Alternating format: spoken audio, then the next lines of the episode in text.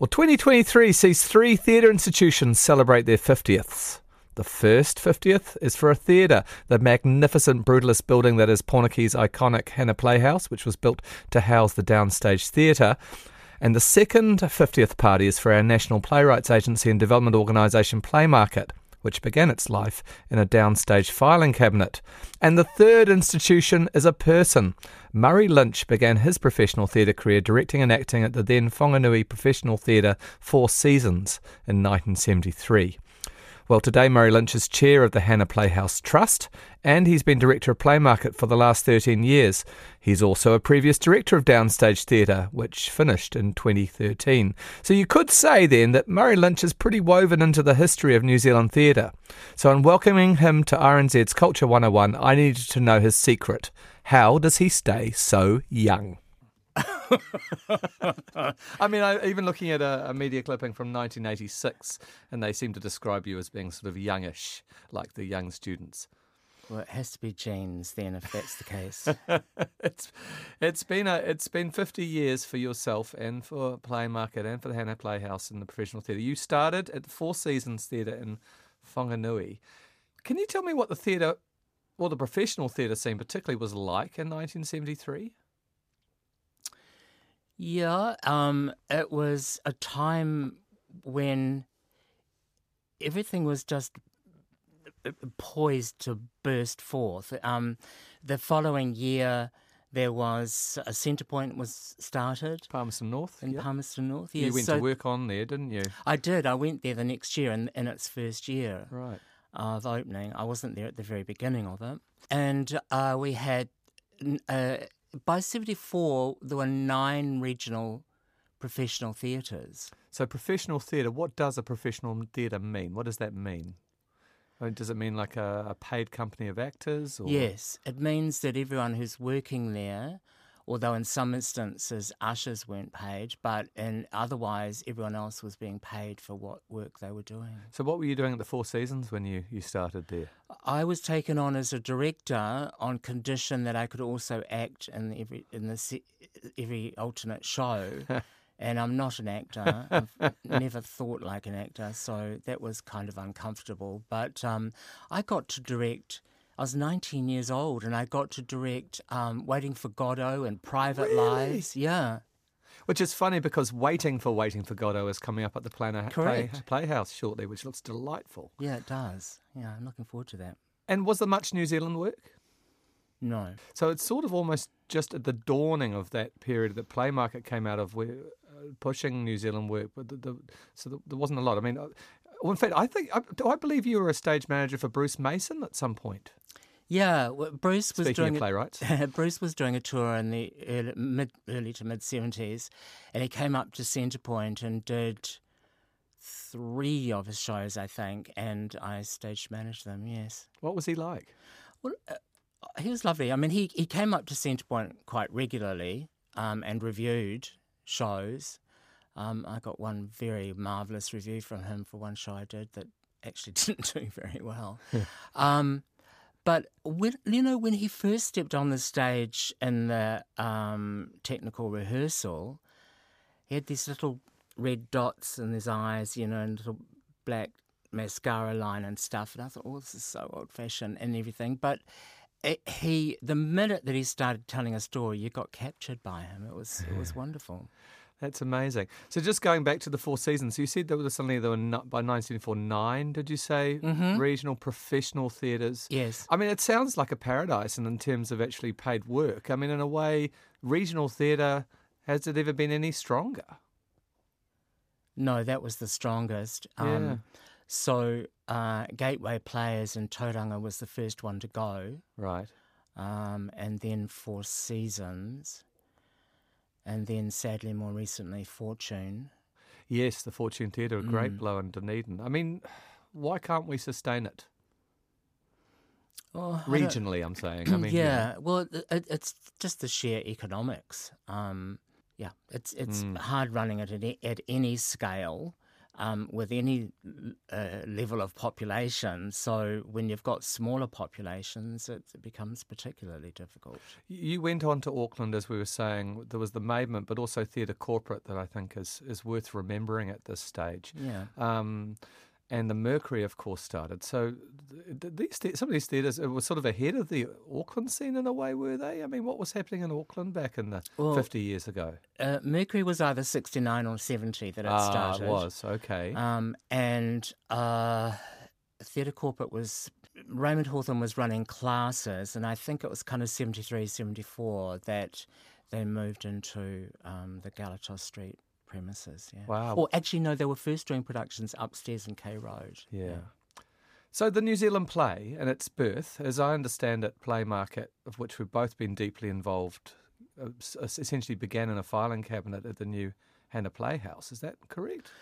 Yes, across the road in the Taj Mahal. Which would have been toilets, hadn't they? It's still not been... I mean, the urinals and things were still in there, I believe. Oh, really? Because I don't think they were pulled out until whatever the bar was that went in there prior to the Welsh bar that's there now. Yeah. So what else was in there? Well, I think it was storage and props and that kind of thing. I don't believe that Downstage had the Holland Street premises at that time. Where was Holland Street? What sort of premises were those? There was a construction workshop for sets. There was a wardrobe on another level. On the top level, there was a rehearsal room. Mm. So it's a remarkable building, the Hannah Playhouse.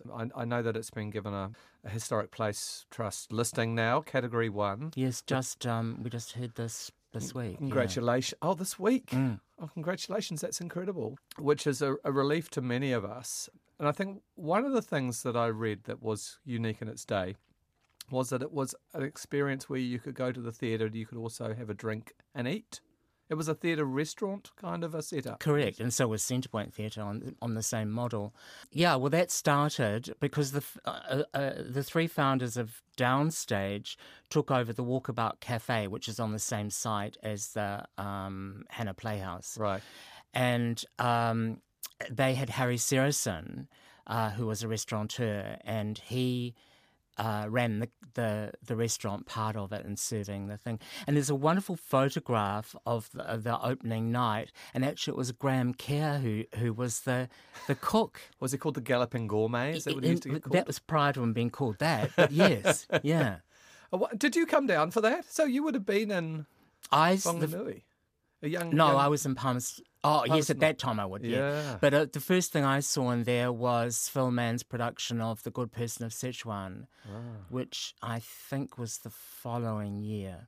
And the space is quite unique. It gets called brutalist as in terms of its architecture, but it's also an incredibly versatile space in terms of being able to move it around. And I always remember finding that even quite remarkable when I first encountered it sort of late 1980s probably, coming to Wellington. Was it bold at that time? Did it seem like a bold piece of theatre design? Yes, I think it was, yeah. I mean, the black box theatre was reasonably common around the world from the 60s onwards. What's a black box theatre? Well, just like a theatre where you've got your seating set up and it is usually literally black, all the walls black. Yeah. And that...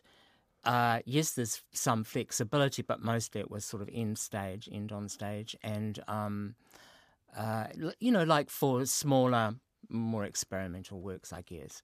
But I think one of the interesting things about the Hannah Playhouse was, as far as I can pull together, it was the first theatre that was purpose-built for a professional theatre company.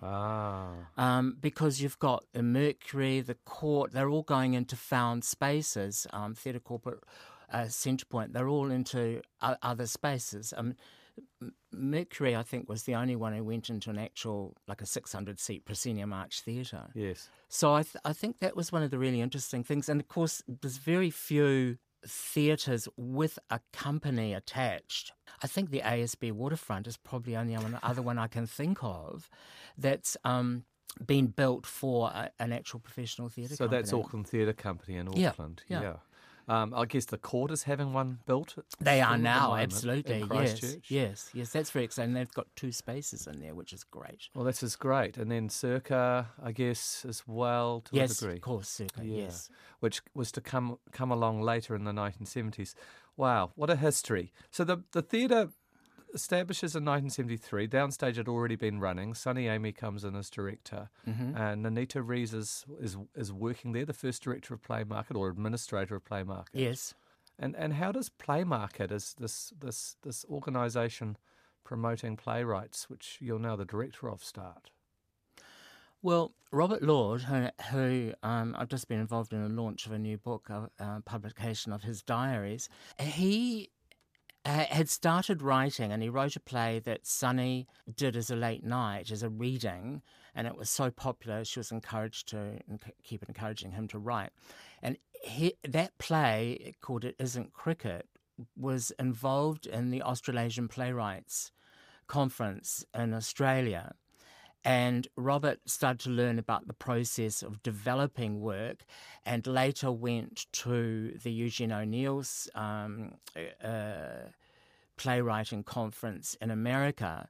And the model of the way of analysing and developing a script was, I mean, it was an extraordinary time. I mean, there's a photograph of Robert having a reading of one of his plays at that conference, and Meryl Streep is in the cast. Oh, really? Yeah. I didn't know that. So it's Robert came back really enthused about this model, and encouraged Nanita and Judy Russell and Ian Fraser to form an organisation that would help develop New Zealand work.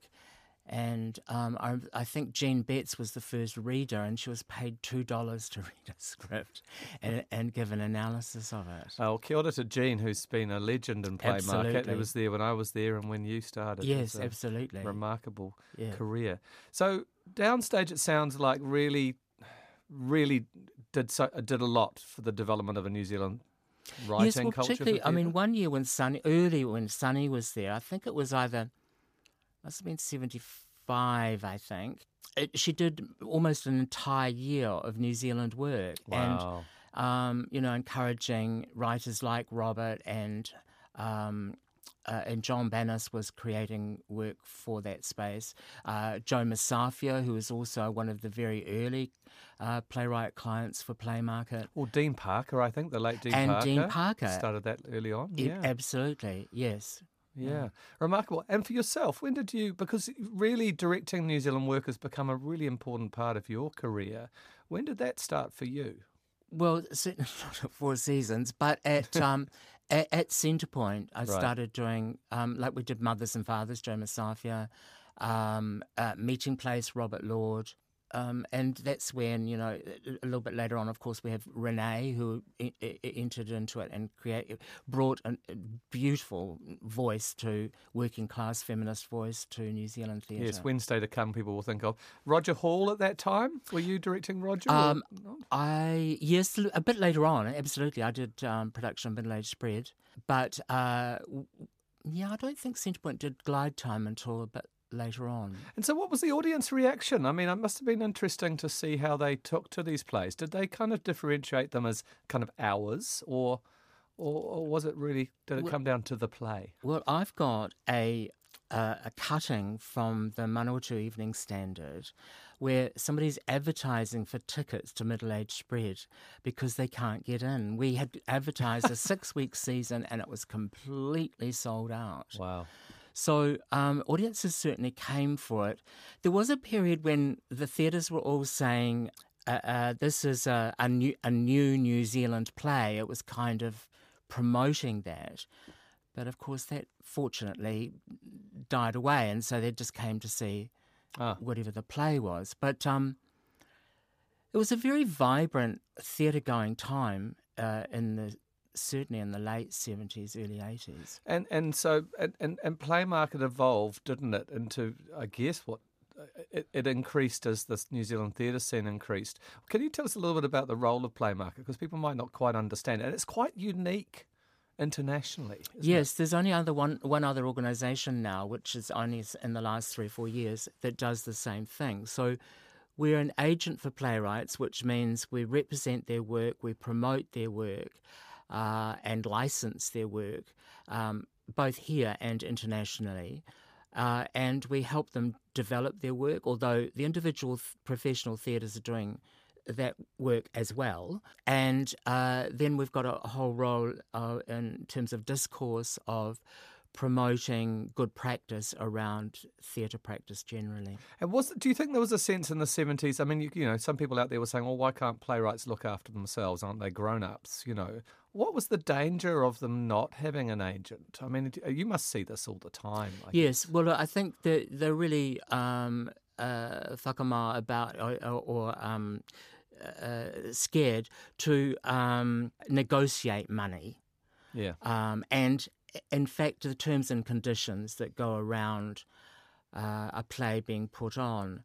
I mean, one of the things we do in our licence, we've got, you know, clauses that say what can and can't be done with a script, and that alterations can't be made without the agreement of the playwright, and you know, the timing of when payments have to come and what the percentages that the playwright will get of the box office take, and also what the crediting needs to be on posters and programmes and things. Yeah. Things have changed hugely, obviously. I mean, Playmarket is a client of Creative New Zealand, but I mean, how much money do you get from, well, you take a cut of the royalty, do you? Is that the way you get income from the play licensing? Yes, we get a 10% of their 10%, as right. In general terms. But that doesn't represent a lot of our income. It's right. Only a percentage of it. And, you know, because we're a service organisation, when the income from... It's very different when you've got audiences coming in and they're paying to see, you know, I mean, yes, we get a cut of that. But it's not like running a theatre company, because most of what we're doing is providing advice and assistance and development and all that kind of thing. So it's not bringing in income as such. Right. But it must have been, I mean, I'm thinking of Roger Hall again now, because my memories of Playmarket is that Roger's business was, well, totally vital to the professional theatre scene. Such was his success. So it kind of went on from the likes of Middle Age Spread to into relatively recent times. He's continued to be enormously popular with his generation that have grown up with him. But Roger has he retired? What has replaced, you know, the Roger Hall sensation? Okay, well, Roger's still writing. He keeps saying that it's his last play every time, but he's still writing. What has changed is that there's a huge range of kinds of work coming through, and we also represent people who are collaboratively creating work as well. But, you know, I would say that... you know, a large percentage of the work that we're helping manage is written by Māori and Pacifica playwrights and Asian playwrights. So, you know, yes, you're right. Roger was, you know, the sort of leading light in all of that. And, you know, his work is still getting done, and there's a whole rush of his work being done in Australia right now.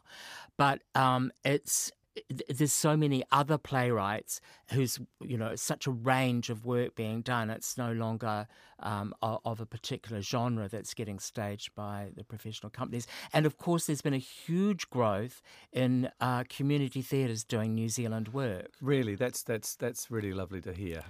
Well, I mean, you know, you go back to the 30s and 40s, and a lot of the work that was done here was work that was, you know, being done by community theatres, was being written for those theatres by, you know, local playwrights doing their work. And somehow that all got... Well, a lot of it was also still harking to, you know, England, the mother country, etc. But the New Zealand voice really began through that movement, and now... those companies are really embracing New Zealand work. In the Theatre New Zealand Theatre Fest this year, it was like there were 40 works, or 41 works, and 29 of them were New Zealand works. Wow, yeah, yeah. which is a huge shift. Well, there's been a huge... I mean, I guess that's the other thing to see. There's been a huge shift in the percentage of New Zealand work. We no longer need to kind of rally out for having New Zealand work quotas in our theatres or anything like that. Well, no. Well, we produce the statistics every year, including all of the work that work beyond what we represent. And in 2022, 90% of the work on our stages was New Zealand work. I put it to you that in some ways that this wonderful thing is also a problem. I mean, we don't get to see as much international work as we used to. We don't possibly get to see as much Shakespeare. Do we get to see, and the people I've spoken to who feel visibly in Wellington, they don't get to see as much of the, you know, the great new international work as they'd like to, which isn't on their screens. It comes to their theatres. Is it almost turned the other way where the New Zealand workers muscling out, us seeing the stuff from everywhere else? I would say that a lot of the international work we were seeing was not speaking to us as well as our local work does.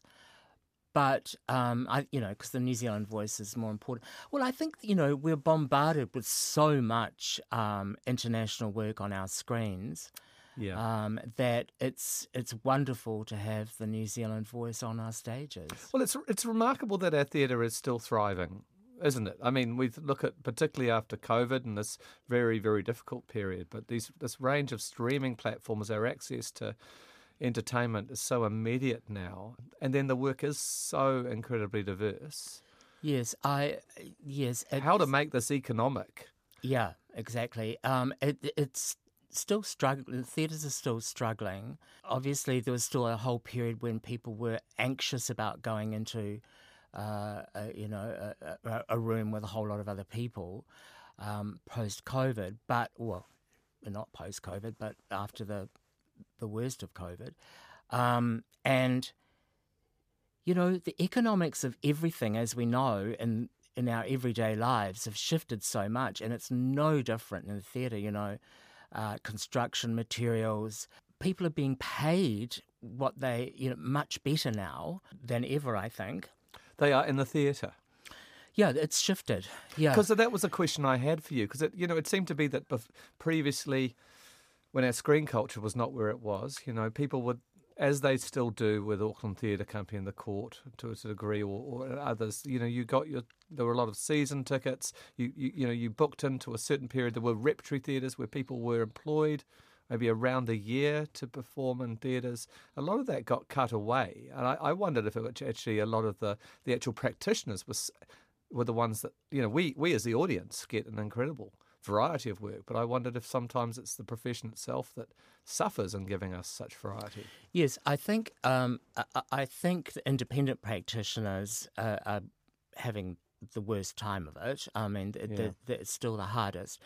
But in terms of that thing about employing a company, when I went in to run Downstage in 2000, I mean, I'd worked there in two different blocks earlier on from 75 through, but when I went in there in 2000 as artistic director, I had this idea of starting a company again, which was what I'd had the great pleasure of growing up with in the professional theatre. Yeah.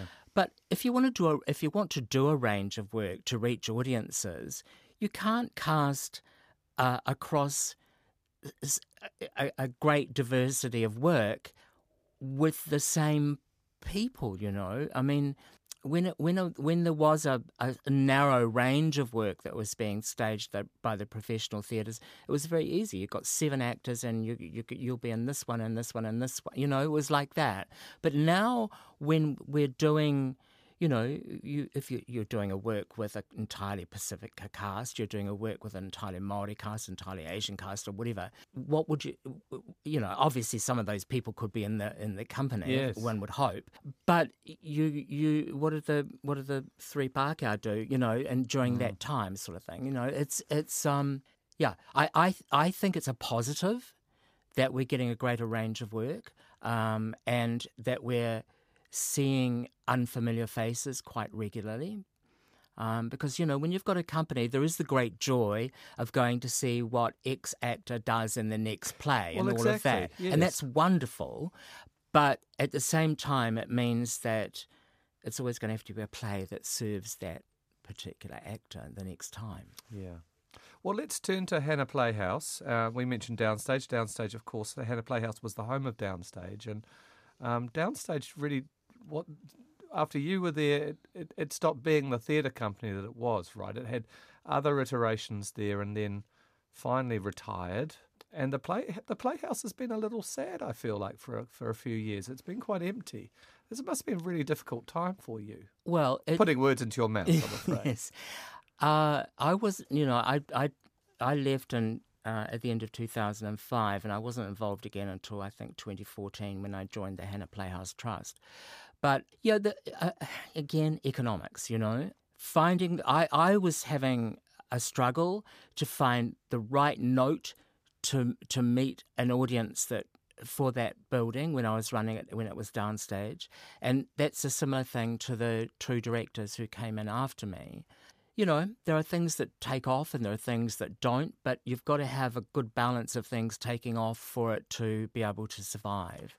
And that proved to be very difficult. And then when Downstage folded in 2013, 1 year short of it being 50 years old as a company, which was very sad, Capital E National Theatre for Children took over the lease.